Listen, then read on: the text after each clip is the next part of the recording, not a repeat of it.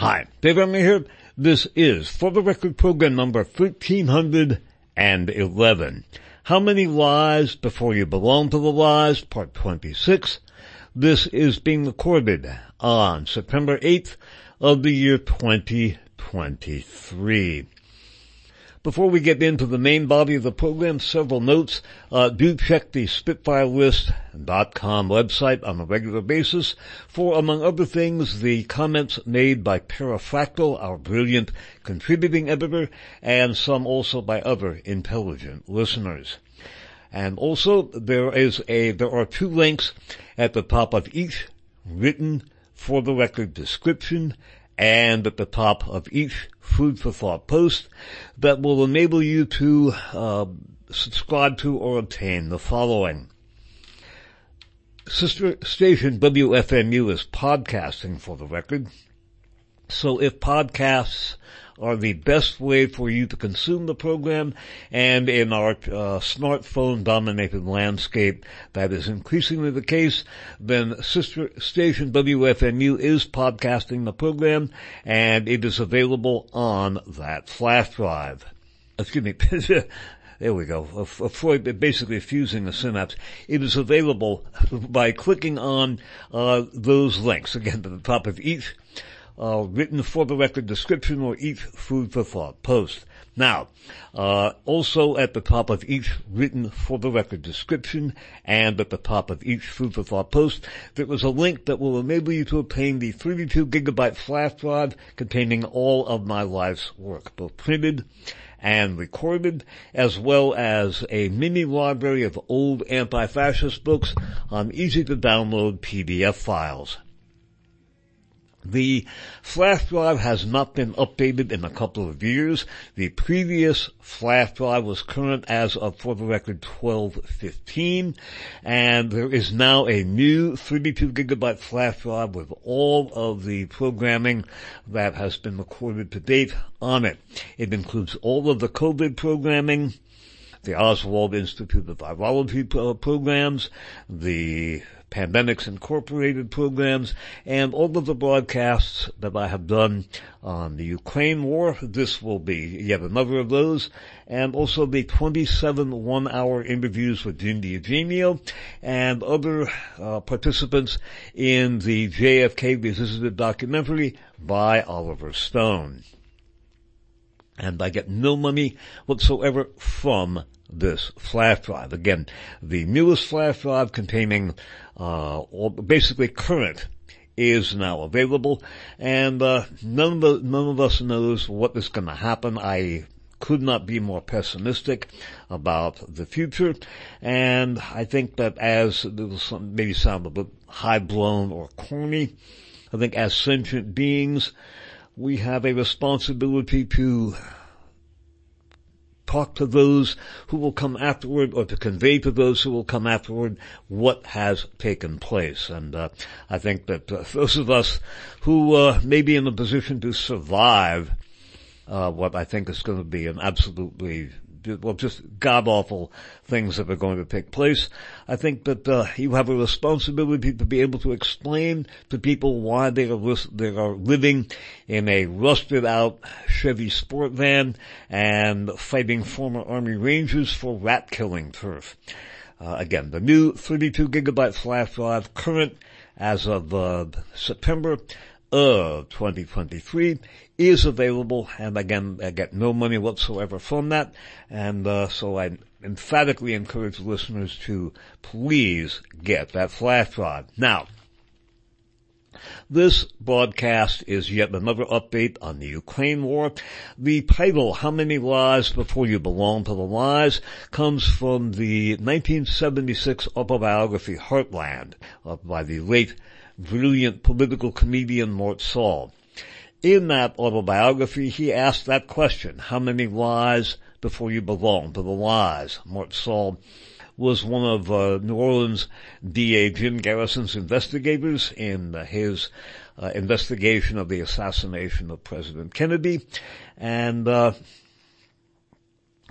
through his experience with uh, the investigation or Jim Garrison's invest- attempt to investigate the JFK assassination, uh, Mort Sahl basically uh, was brought to that juncture where you ask, how many lies before you belong to the lies? As I have noted in the past, in past discussion of the Ukraine war, uh, the Ukraine war has functioned as something analogous to the philosopher's stone of the old alchemists. It was believed that with the philosopher's stone, an alchemist could change lead into gold. And uh, just uh, in that same vein, uh, no pun intended, uh, the Ukraine war is transforming individuals and institutions in the West into the same substance of the Ukrainian Institute of National Memory that was overseen by Volodymyr Vyatrovich. We'll be revisiting him very briefly in this program, time permitting. Uh, whereas it was quite well known that there were very prominent Nazis and fascists, uh, occupying uh, key positions of authority in the Ukrainian national security establishment, uh, the military, the intelligence, and the police uh, establishment. Even the FBI and the Department of Homeland Security were talking about that. And then as soon as the war began, even our mainstream media, even the New York Times, which is simply a propaganda extension of the U.S. government, even they were talking about it. And then as soon as the war began in February of 2022, that was it. Now even the ADL, the uh, Anti-Defamation League, uh, does not classify the Azov Battalion as Nazis, and they are most definitely Nazis. The normalization of Nazis is now well underway, and uh, whereas the Republican Party has long been the vehicle for the Nazification of America. Uh, it, the process is being consummated under Joe Biden, and it is absolutely spectacular uh, in a horrible way to watch this taking place. What we are going to be doing in this program is to look at the continuing ongoing process of the normalization of Nazis, the Azov combatants in particular. One of the things to think about, and we will be coming back to this uh, with uh, greater emphasis and greater frequency in uh, programs to come, and that is something that was expressed in a letter from uh, an officer at Fort Sill, Oklahoma, named Glenn Pinchback, to New Orleans DA Jim Garrison. In the book General Walker and the Memory of President Kennedy by Jeffrey H. Caulfield, M.D., published in hardcover by the Moreland Press, uh, the letter from Glenn Pinchback to Jim Garrison is related in some detail. Caulfield writes, Garrison did not provide an explanation for all of the David Ferrie note's subject matter. However, he did know the meaning of flying Baragona on the be- in the beach, unquote. One more time. Garrison did not provide an explanation for all of the David Ferrie note's subject matter. However, he did know the meaning of, quote, flying Baragona in the beach, unquote. Beach, unquote, refers to the model of Ferrie's airplane, a Beechcraft. Baragona, B-A-R-A-G-O-N-A, was a Nazi from Fort Sill. Garrison also obtained a transcript of a letter written by Ferrie to Baragona. Next to Baragona's name, Garrison wrote, quote, Note, Baragona is important, unquote. The letter had been sent to Garrison by Glenn Pinchback, and a carbon copy was sent to Mendel Rivers, a congressman from Georgia. Pinchback worked in the operations command at Fort Sill where he intercepted mail. In the letter, Ferrie shared his dream of the reunification of Germany and living in a world where all the currency was in Deutschmarks. Pinchback's summation of the letter described a quote, neo-Nazi plot to enslave America in the name of anti-communism, unquote, and again quoting, a neo-Nazi plot gargantuan in scope, unquote. The Ferrie letter spoke of the need to kill all the Kennedys and Martin Luther King Jr.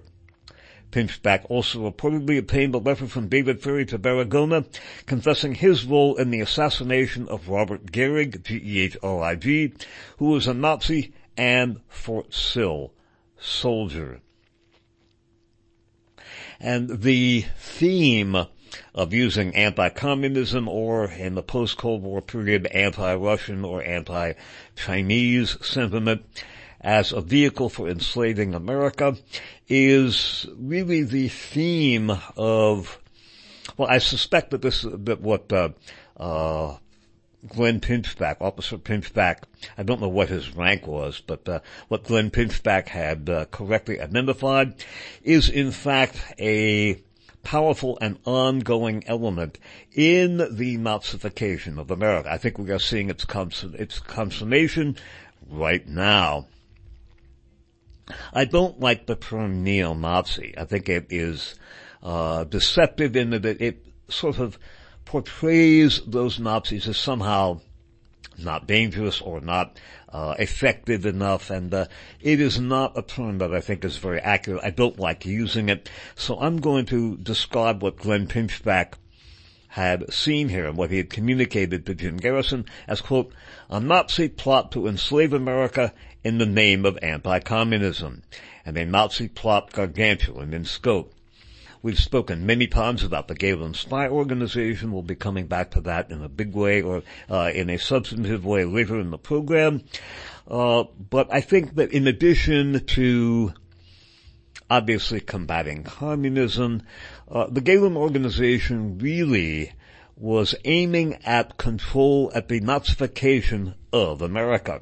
And I believe they have been successful in doing that. And we should note in that regard, it was not something they did through alchemy.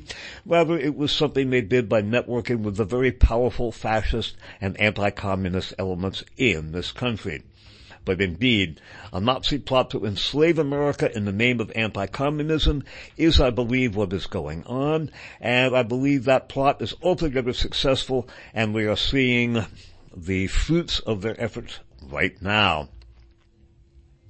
There was an article in the New York Times, I cannot find a link to that. Uh, this is called Witness, Portraits of the Living in the News, and it's uh, in the New York Times of July 9th of 2023 on page 2. And this refers to a woman named Kalina Mazepa from North Collins, New York. And she is uh, at a Plast, a Ukrainian summer camp. I don't know if Kalina Mazepa is any relation to uh, an Ivan Mazepa, who a, an icon of the Ukrainian nationalist movement, along with Stefan Bandera, Roman Shukevich, and others. Uh, it's probably not an uncommon Ukrainian name, but it's just a thought. Anyway, Kalina Mazepa, North Collins, New York. A Plast is a Ukrainian summer camp and I am the fourth generation of my family to be part of one.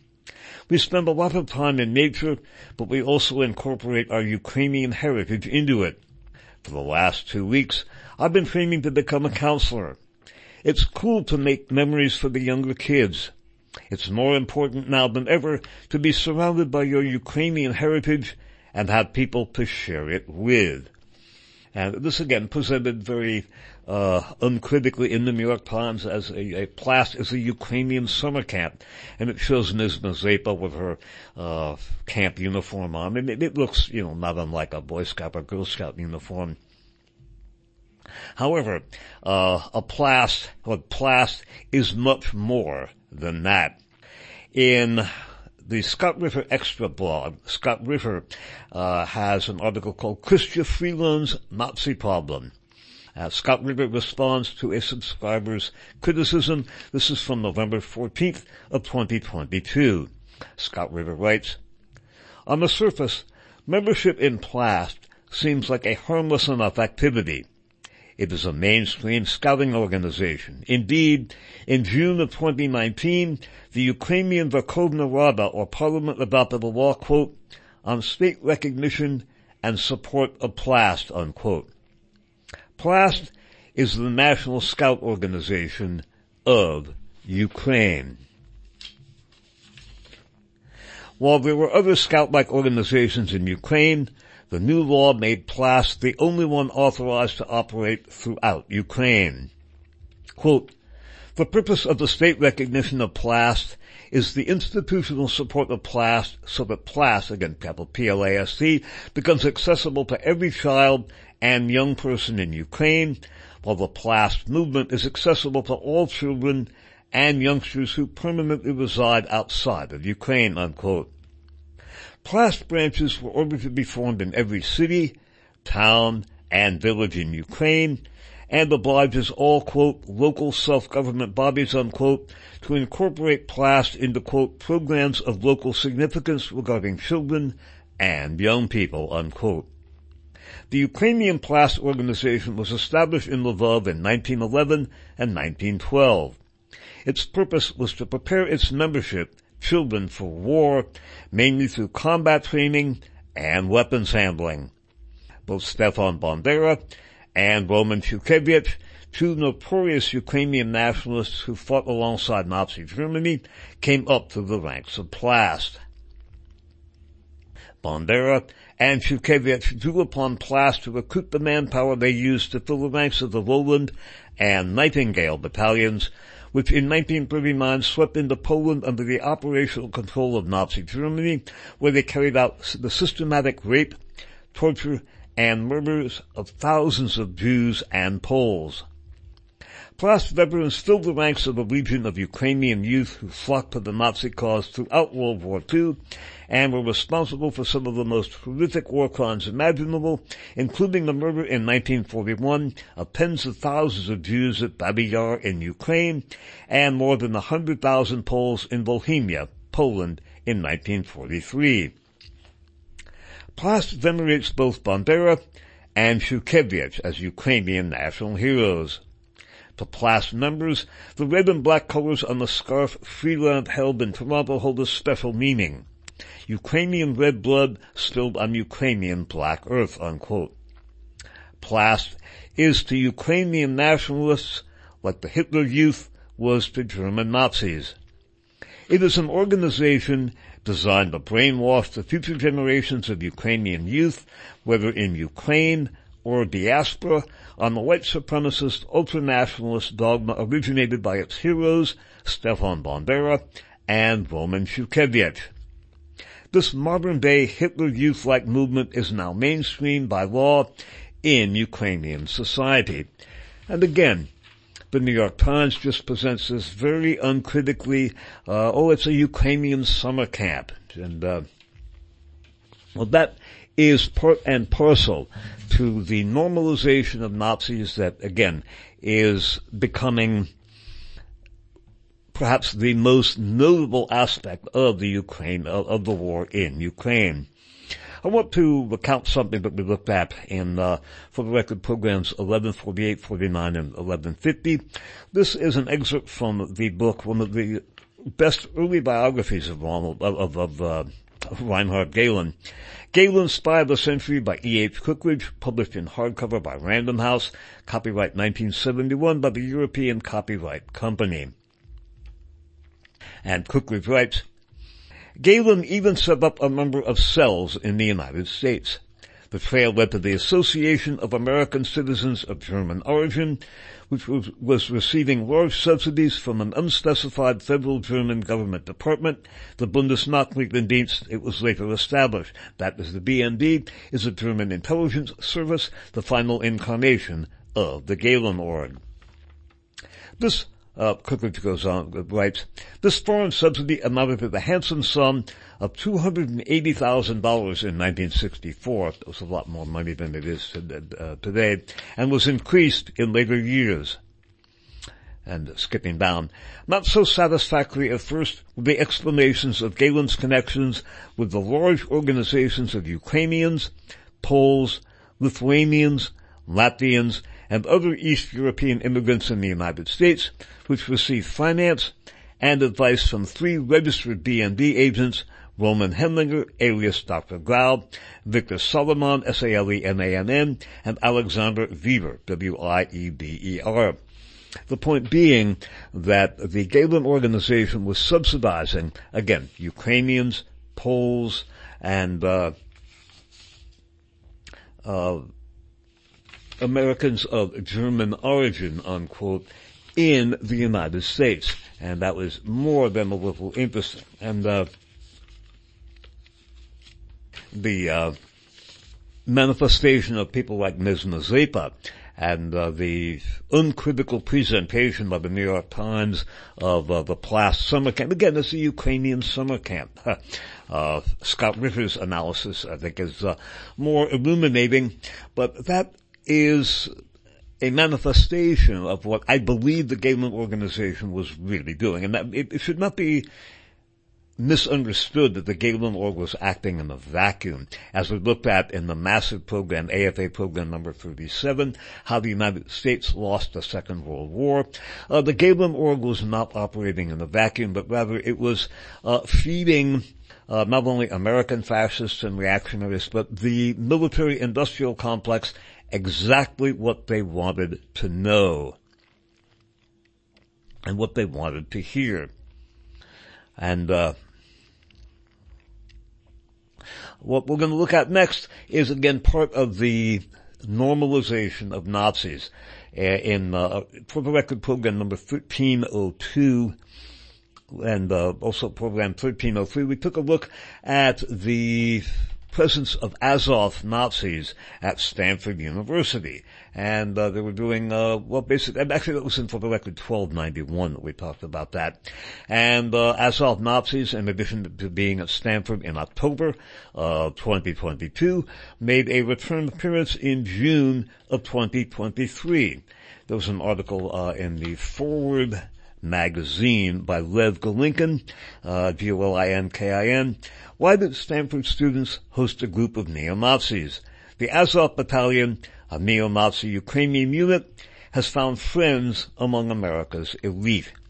Lev Golinkin is a particularly interesting person. He wrote a very incisive article for a an issue of the Nation magazine a few years back, but again, rather like the uh, uh, mainstream press and like an awful lot of other things. As soon as the war began, he he, he basically, uh, although he is continuing to identify the Azov Nazis, he sees them as somehow not representative of what's taking place in Ukraine, and unfortunately, it is representative of what's taking place in Ukraine.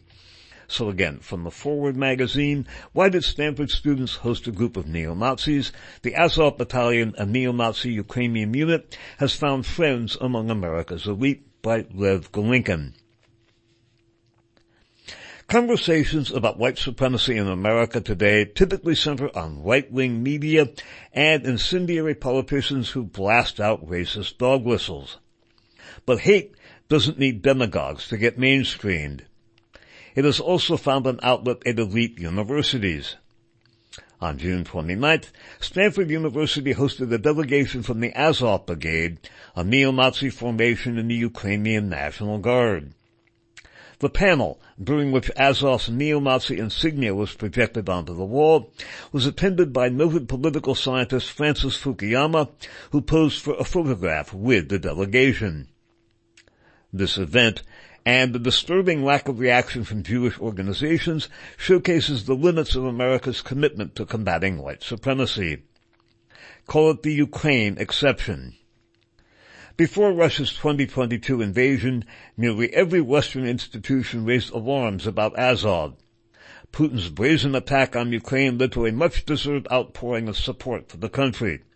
Unfortunately, it also led to suppression of those who criticized the dark side of Kiev, its reliance on far-right military elements, the most prominent example of which is Azov.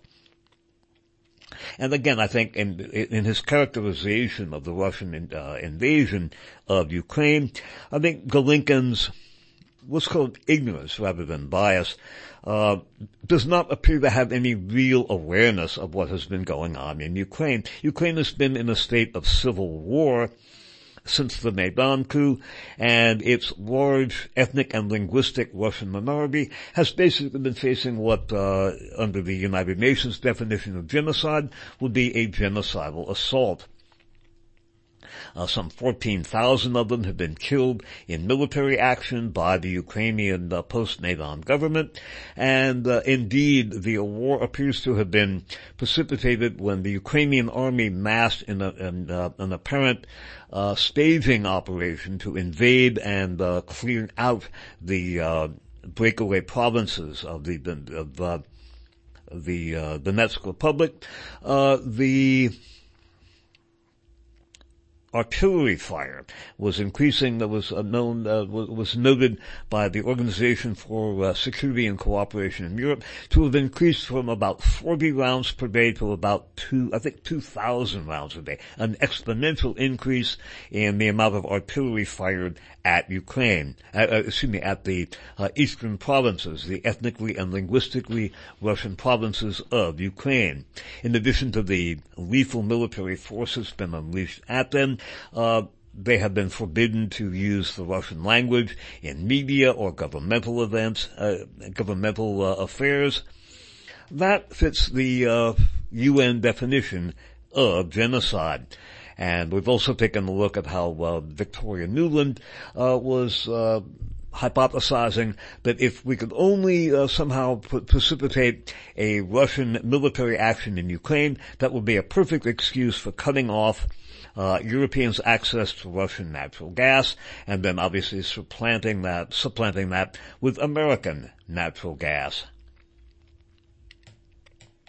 Uh, goes on to uh, uh, opine. Listen to that Jewish Listen to that Jewish news show, a smart and thoughtful look at the week in Jewish news from the journalists at The Forward, now available on Apple and Spotify.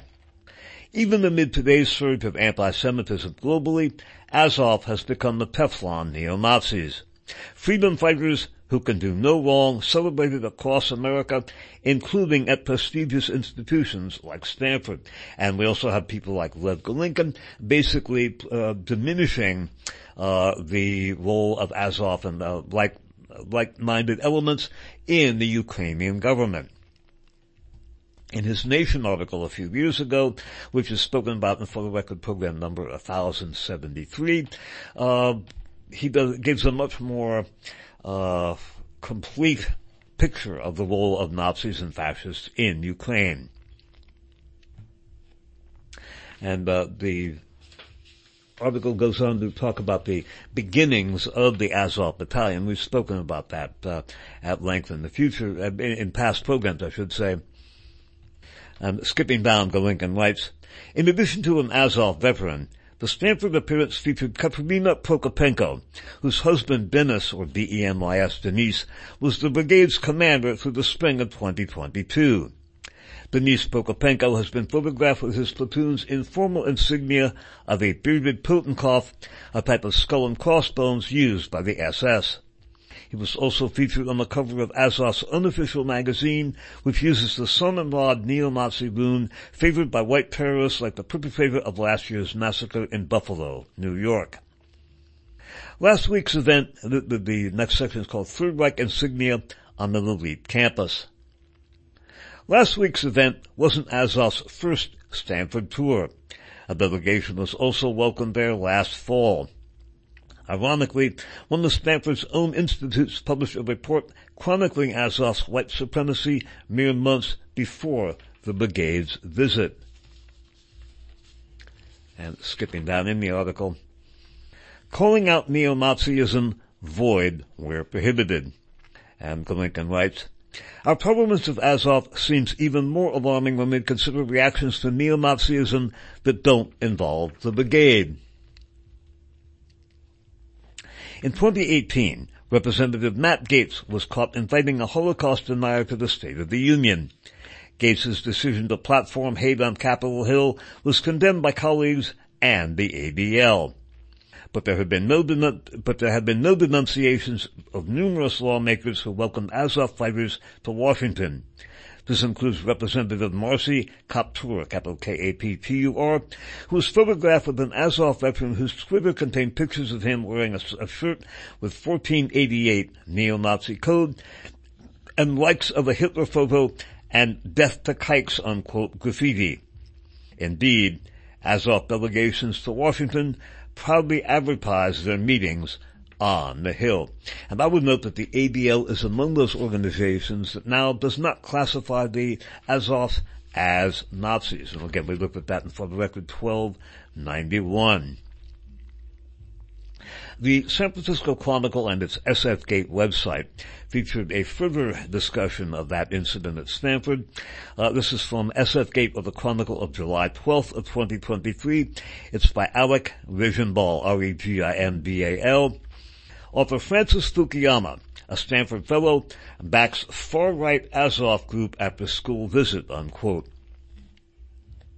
Francis Fukuyama, a well-known author and researcher at Stanford University, said he is, quote, proud to support, unquote, the Azov Brigade, a Ukrainian military unit with long-standing far-right ties and connections to neo-Nazis. In an email to SFGate, Fukuyama, who was photographed alongside representatives from the brigade at an on-campus event on June 29th, didn't back down from associating with the group, which he said is made up of, quote, heroes, unquote. Quote, I think you need to do a little more reading on Azov, he wrote. They originated among Ukrainian nationalists, but to call them neo-Nazis is to accept Russia's framing of what they represent today. By the time they defended Mariupol, they were fully integrated into the armed forces of Ukraine and are heroes that I'm proud to support, unquote. Fukuyama is known foremost as the author of the 1992 book, The End of History and the Last Man, unquote, in which, in which he argued that Western liberal democracy represented the, quote, end point of mankind's ideological evolution, unquote. He's also the Olivier Nomellini Senior Fellow at Stanford's Freeman Spogli Institute for International Studies, or Spogli S-P-O-G-L-I, which serves as a nonpartisan research hub with a focus on international affairs. Just last year, that same institute published a report on what's known as the Azov movement, unquote, the broader network of military and political organizations that were born out of what was originally a battalion. The Institute's report said that Azov, quote, mixes classic right-wing themes including anti-Semitism, ethnocentrism, homophobia and racism with more populist economic proposals arguing for a greater role of the state in society, unquote. Skipping down. First formed as a paramilitary group in 2014, Azov quickly earned praise for its prowess on the battlefield as it fought alongside Ukrainian forces and other paramilitary groups in clashes with Russian-backed separatists. Just months after its initial formation, the unit was integrated into the Ukrainian National Guard as an official, quote, special purposes, special purposes regiment, unquote. Since Russia's most recent invasion, the unit has received, quote, widespread praise from Western institutions and officials for its heroics on the field, namely the role it played in defending Mariupol from Russian invaders in the spring of 2022. But apart from its combat expertise, the brigade is also known for its association with neo-Nazi ideology and other far-right beliefs. Azov was formed by Andrei Bialetsky, B-I-L-A-T-S-K-Y, the founder of two other far-right groups in Ukraine, who in 2010 reportedly said that the country's national purpose was to, quote, lead the white races of the world in a final crusade against Semite-led untermenschen or inferior races, unquote. Azov often uses symbols that are similar to those used by Nazi soldiers during World War II, including the Wolfsangel, Totenkopf, and Sonnenrad. And uh, again, it says, in fact, the group's official insignia bears a striking resemblance to the Wolfsangel.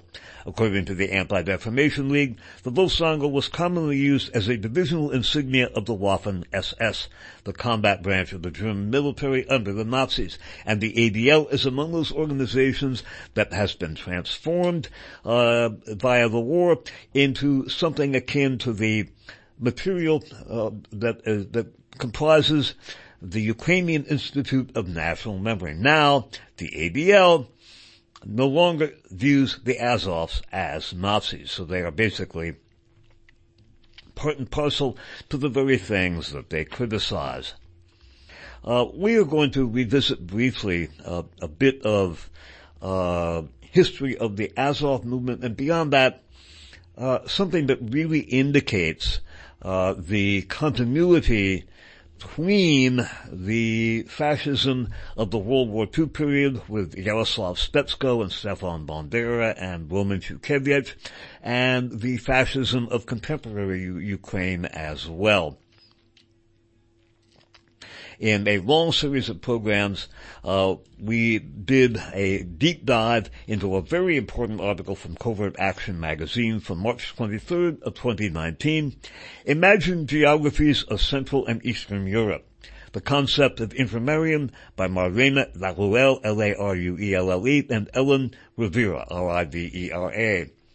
And she talks, uh, the, the authors talk about the fact that Roman Svarych, who was the personal secretary in the early 1980s to Yaroslav Stetsko, the World War II head of the collaborationist, the Nazi collaborationist government of Ukraine, who endorsed the Nazi ethnic cleansing policies and implemented them in Ukraine. Uh, Yaroslav Stetsko and uh, the OUNB became the dominant element in the anti-Bolshevik bloc of nations. Originally, the Committee of Subjugated Nations formed by Adolf Hitler in 1943, a consortium of, of, uh, Central and Eastern European fascist groups, including the OUNB. And Roman Svarych was uh, not only Yaroslav Stetsko's personal secretary in the early 1980s. He also then became the justice minister, the equivalent of attorney general under uh, Viktor Yushchenko, and also in both of the Timoshenko governments in Ukraine. Three times he held the position of the top legal officer in Ukraine, the equivalent of attorney general in the U.S and it was Roman Svarych who was the driving force behind the formation of the Azov Battalion, and he was its official spokesman. Again, from imagined geographies of Central and Eastern Europe, the concept of intermarium, unquote, by Marlena Laruelle, L-A-R-U-E-L-L-E, and Ellen Rivera from Covert Action magazine from March 23rd of 2019. The co-founder of the CUN and formerly Yaroslav Stetsko's private secretary, that's a uh, reactionary party, a political party in Ukraine, the co-founder of the CUN, and formerly Yaroslav Stetsko's private secretary, the U.S.-born Roman Svarych, born in 1953, represents a younger generation of the Ukrainian emigre community active during the Cold War, and a direct link from the anti-Bolshevik bloc of nations to the Azov Battalion. Svarych participated in the activities of the anti-Bolshevik bloc of nations in the 1980s. In February of 2005, after Viktor Yushchenko's election, Svarych was appointed Minister of Justice. According to Andrei Beletsky, the first commander of the Azov Battalion, a civil paramilitary unit created in the wake of the Euromaidan, Svarych was head of the headquarters of the Azov Central Committee in 2015 and supported the Azov Battalion with, quote, volunteers, unquote, and political advice through his Svarych Foundation. So with Roman Svarych, we see a direct element of continuity between the Ukrainian fascism of the World War II period when Yaroslav Stetsko was the head of uh, Nazi collaborationist Ukraine and the contemporary government, the post-Maidan uh, government that uh, is composed of entirely of saints, uh, to believe our media, and even the so-called progressive media, and even an awful lot of the so-called Jewish media. Again, the ADL, nope, Nope. Azov are no longer Nazis. And in fact, the Azovs are a direct element of continuity between the Ukrainian fascism of the World War II period and contemporary Ukrainian fascism. And uh, it is what we're seeing now with the normalization of Nazis and uh, that is across the board. We are seeing the implementation of what Glenn Pinchback was talking about way back uh, when he wrote to Jim Garrison, a Nazi plot gargantuan in scope to enslave America in the name of anti-communism. Now, of course, uh, in anti-Russian or anti-Chinese. Uh, one of the things that uh, Lev Golinkin has uh, talked about and maybe it's indicative of his own uh, conversion into something much more akin to the subject, uh, the, the, substance of uh, the Ukrainian Institute of National Memory. He has spoken about the fact that the various fascist and Nazi parties in Ukraine have not done well at the polls, and that is very true. They have not done well, but they have been able to uh, basically occupy key positions uh, of responsibility in the Ukrainian government.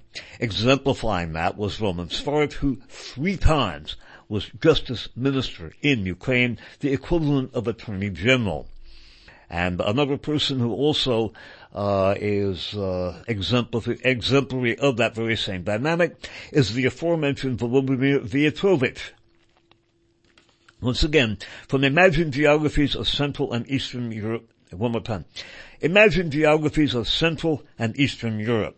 The concept of intermarium, unquote, by Marlene Laruelle and Ellen Rivera from Covert Action magazine from March 23rd of 2019. Quote, this rehabilitation trend accelerated after the Euromaidan. In 2015, just before the 70th anniversary of Victory Day, Volodymyr Vyatrovich, Minister of Education, and longtime director of the Institute for the Study of the Liberation Movement, an organization founded to promote the heroic narrative of the OUN UPA, called on the parliament to vote for a set of four laws that codified the new post-Maidan historiography.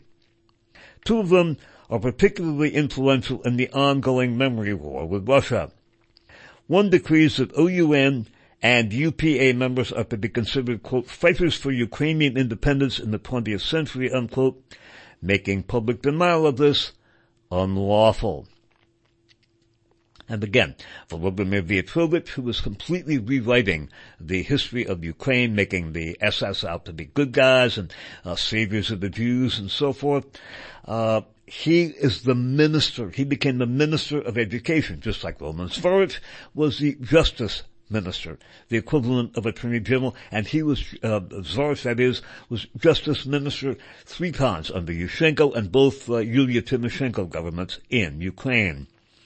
To give you an idea of what comes from having people like Volodymyr Vyatrovich, again, not elected, but appointed Minister of Education in Ukraine, and that is the following. This is from Mark Sleboda's Substack blog. The Nazi Streets of Ukraine from the Real Realpolitik with Mark Sleboda. And this is about a uh, pro, pro-OUNB fascist and anti-Semite named Ulas Samchuk, S-A-M-C-H-U-K, first name capital U-L-A-S. And uh, we went into this at uh, greater length in uh, previous shows. Ulas Samchuk wrote articles lionizing his personal idol, Adolf Hitler. In Ukraine today, Ulas Samchuk is promoted by the West-backed Kiev Putsch regime as a hero and great figure of Ukrainian literature and culture, taught and required reading in schools, unquote. Won't be long before that happens here, I'm afraid, not at the rate we're going. More about the Azovs, and this really is, I guess this, this following article is kind of in the ho-hum category. From the Gray Zone of August 16th of 2023, Zelensky holds court with Ukraine's most notorious neo-Nazi by Alexander Rubinstein from the Gray Zone of August 16th of 2023. Western media has dismissed evidence of neo-Nazi influence in Ukraine by citing President Zelensky's Jewish heritage. But new footage published by Zelensky shows the leader openly collaborating with a fascist ideologue who once pledged to quote, lead the white races of the world in a final crusade against Semite-led Untermenschen, unquote. Ukrainian President Volodymyr Zelensky has uploaded a video to his Telegram channel showing him holding court with one of the most notorious neo-Nazis in modern Ukrainian history, Azov Battalion founder Andrei Beletsky on August 14th, just over an hour after Secretary of State Antony Blinken announced another 200 million in military aid to Kiev, Ukrainian President Volodymyr Zelensky published a video depicting what he called an open conversation, unquote, with Ukraine's 3rd Separate Assault Brigade.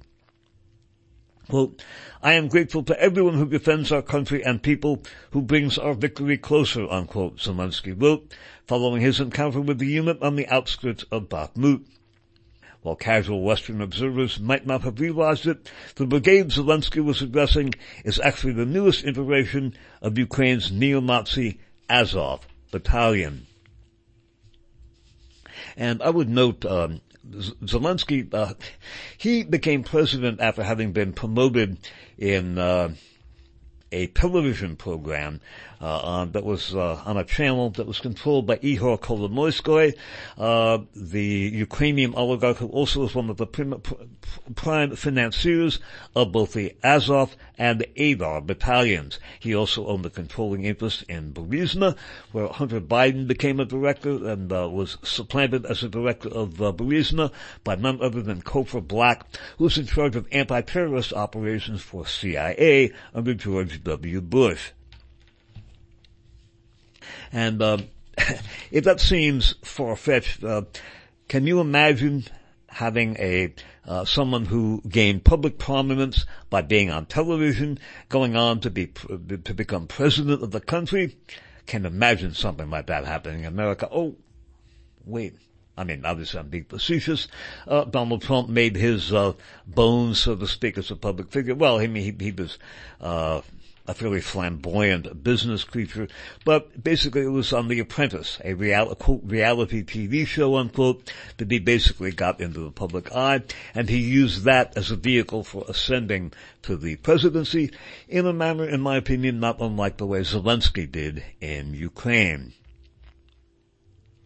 We're going to uh, take a look next at an article from Covert Action magazine of July 17th of 2023 by Evan Reif, capital R-E-I-F, Lord of the Underworld. Meet the paratrooper from North Carolina who helped orchestrate the war in Ukraine. This is about a uh, soldier named Brian Boyenger, B-O-Y-E-N-G-E-R. I'm not sure if I'm mispronouncing the gentleman's name, but he has worked as uh, a sniper and mercenary in Ukraine, and he was apparently involved with the formation of the Georgian Legion, and he may also have been involved with the Georgian Legion and the sniper activities in the Maidan coup there has been substantive information that the killings of demonstrators at the Maidan coup and also of uh, some of the uh, policemen, the Ukrainian government policemen, were deliberate provocations that were uh, perpetrated by elements associated with Svoboda, one of the fascist organizations that came to power through the Maidan coup and also through the Georgian Legion. We've spoken about that in numerous programs in the past. The Georgian Legion is headed up by a guy named Mamulashvili and uh, Brian Boyenger was apparently involved with the Georgian Legion. Mamulashvili had worked with Ukrainian nationalists before. During the 1992 Abkhaz War, he fought as a child soldier along the neo-Nazi Argo Battalion, the armed wing of the UNA UNSO. Argo worked as mercenaries during the early 1990s and carried out an unsuccessful operation to rescue Mamulashvili and his father from encirclement in Abkhazia. Mamulashvili did not forget their efforts and wasted little time repaying them during the Maidan. UNA UNSO will to co-found the infamous fascist militia right sector alongside a coalition of other right-wing groups. In early 2014, the ongoing Maidan coup reached a stalemate Time and bitter cold had driven many of the protesters on both sides back to their homes, and the revolution was facing the very real danger of simply fizzling out. To prevent this, Mamulashvili needed a spark of violence to light the fire of revolution. He hatched an audacious plan to fire the crowds at, excuse me one more time. To prevent this, Mamulashvili needed a spark of violence to light the fire of revolution. He hatched an audacious plan to fire on the crowds and blamed the attacks on the Yanukovych government. His point man for the plan was the U.S. Army-trained sniper Brian Boyenger. On February 20th of 2014, snipers, allegedly under the direct command of Boyenger, opened fire on the crowds from the Maidan-occupied Kiev Philharmonic building, killing dozens of both police and protesters. The plan worked, and the sniper attacks were the pivotal moment that gave the Maidan the momentum to finally depose the democratically elected Yanukovych government. While the Maidan forces quickly blamed the government for the attacks, NATO officials suspected a provocation from the beginning. The attacks remain officially unsolved, and as the Ukrainian government destroyed all evidence, it is unlikely that those responsible will ever be brought to justice. By the way, Professor Ivan Katchanovski, uh, I believe he's from the University of Ottawa in Canada. He is Ukrainian born. He has done a masterful job of parsing the uh, videos and testimony from the inquiries, now very, very much attenuated, into the Maidan sniper shootings. And again, has, has developed a very compelling body of evidence that in fact the sniper fire that, uh, that uh, led to the Maidan coup came from uh, buildings occupied by the Svoboda organization. And U.S. Ambassador Jeffrey Pyatt was in uh, very close contact with Ole Tyahnybok of Svoboda, and then Vice President uh, Joe Biden was in very close contact with him as well.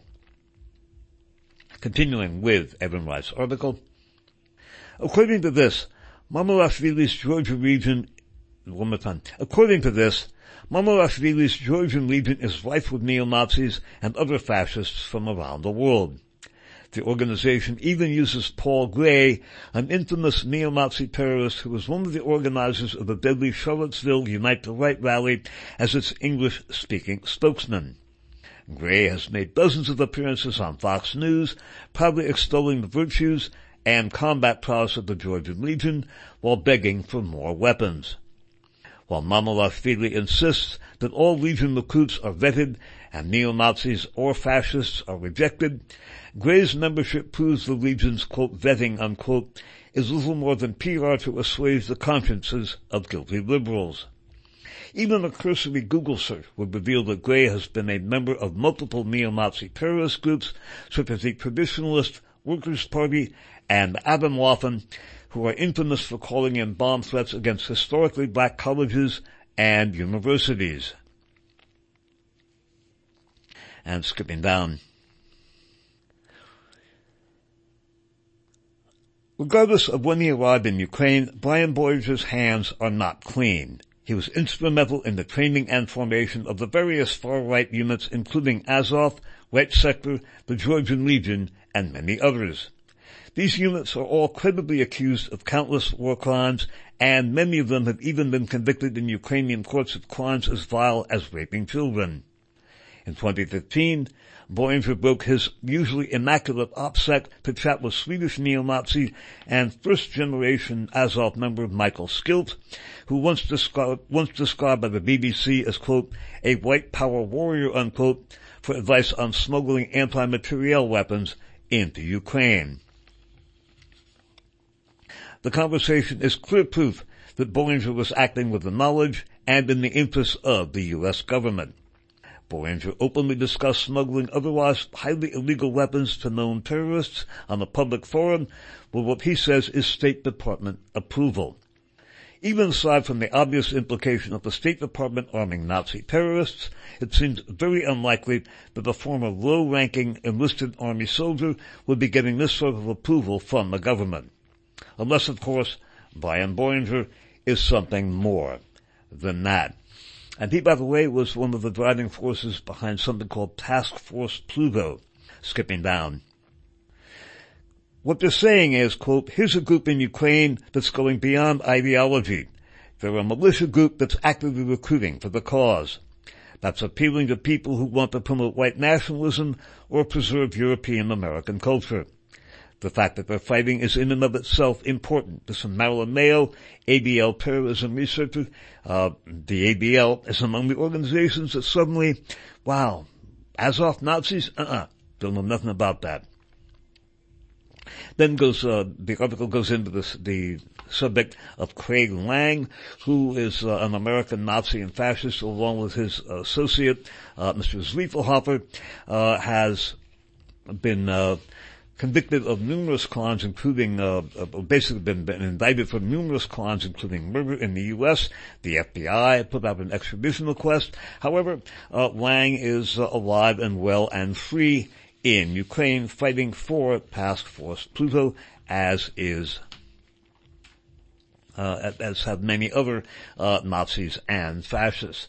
I think due to the limitations of time. We're going to skip the rest of this article. Again, the, the important point is that Brian Boyenger himself, an American uh, soldier, uh, appears to have been involved in the organization and uh, combat activities of various Nazi and fascist formations in Ukraine, including Task Force Pluto, uh, something of a subgrouping for uh, outright Nazis and fascists, many of them with criminal backgrounds in Ukraine. We've spoken about Craig Lang in numerous programs in the past, including for the record program 1097. And we're going to conclude with the, with the following article. This is from the Libertarian Institute uh, publication. American neo-Nazi training forces in Maine to fight in Ukraine. This by Kyle Anzalone or Anzalone, A-N-Z-A-L-O-N-E, from August 10th of 2023. Christopher Pohlhaus, a former Marine and prominent neo-Nazi, has purchased land in Maine to train soldiers to fight for Ukraine. He sees the war against Russia as a unique chance to fight alongside the Azov Battalion and defend a nearly, quote, all-white nation, unquote.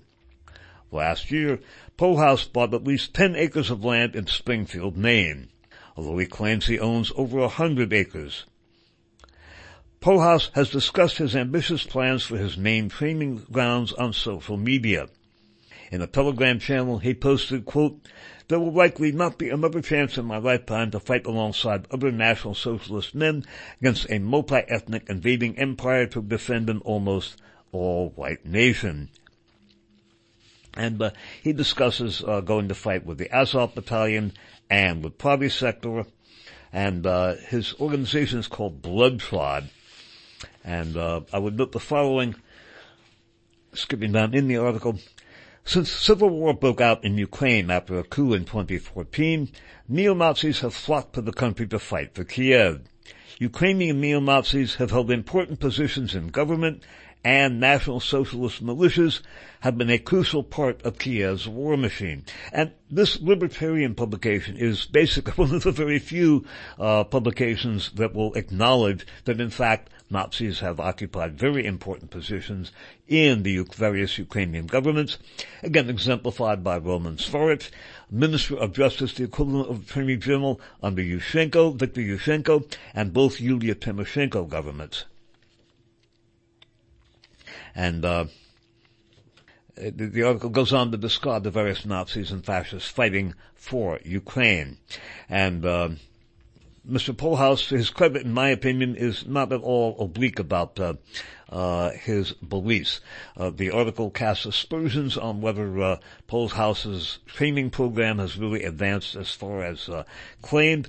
Uh, it remains to be seen. I suspect ultimately that Pohlhaus and uh, other uh, American Nazis and fascists and white supremacists uh, will be used as enforcers here in the U.S. And I think they will be folded very seamlessly into well, what I believe is an American Gladio or stay behind operation. The uh, when one takes a look at the investigation into the assassinations of John Kennedy and others, uh, one invariably sees Nazis and fascists working alongside U.S. intelligence operatives in those operations, and I believe they are part and parcel to uh, to uh, an American stay-behind operation. Don't forget the newest flash drive is now available with all of the information on COVID and the war in Ukraine. This concludes For the Record program number 1311, How Many Lies Before You Belong to the Lies, Part 26. This is being recorded on September 8th of the year 2023. I'm Dave Emory. Have fun.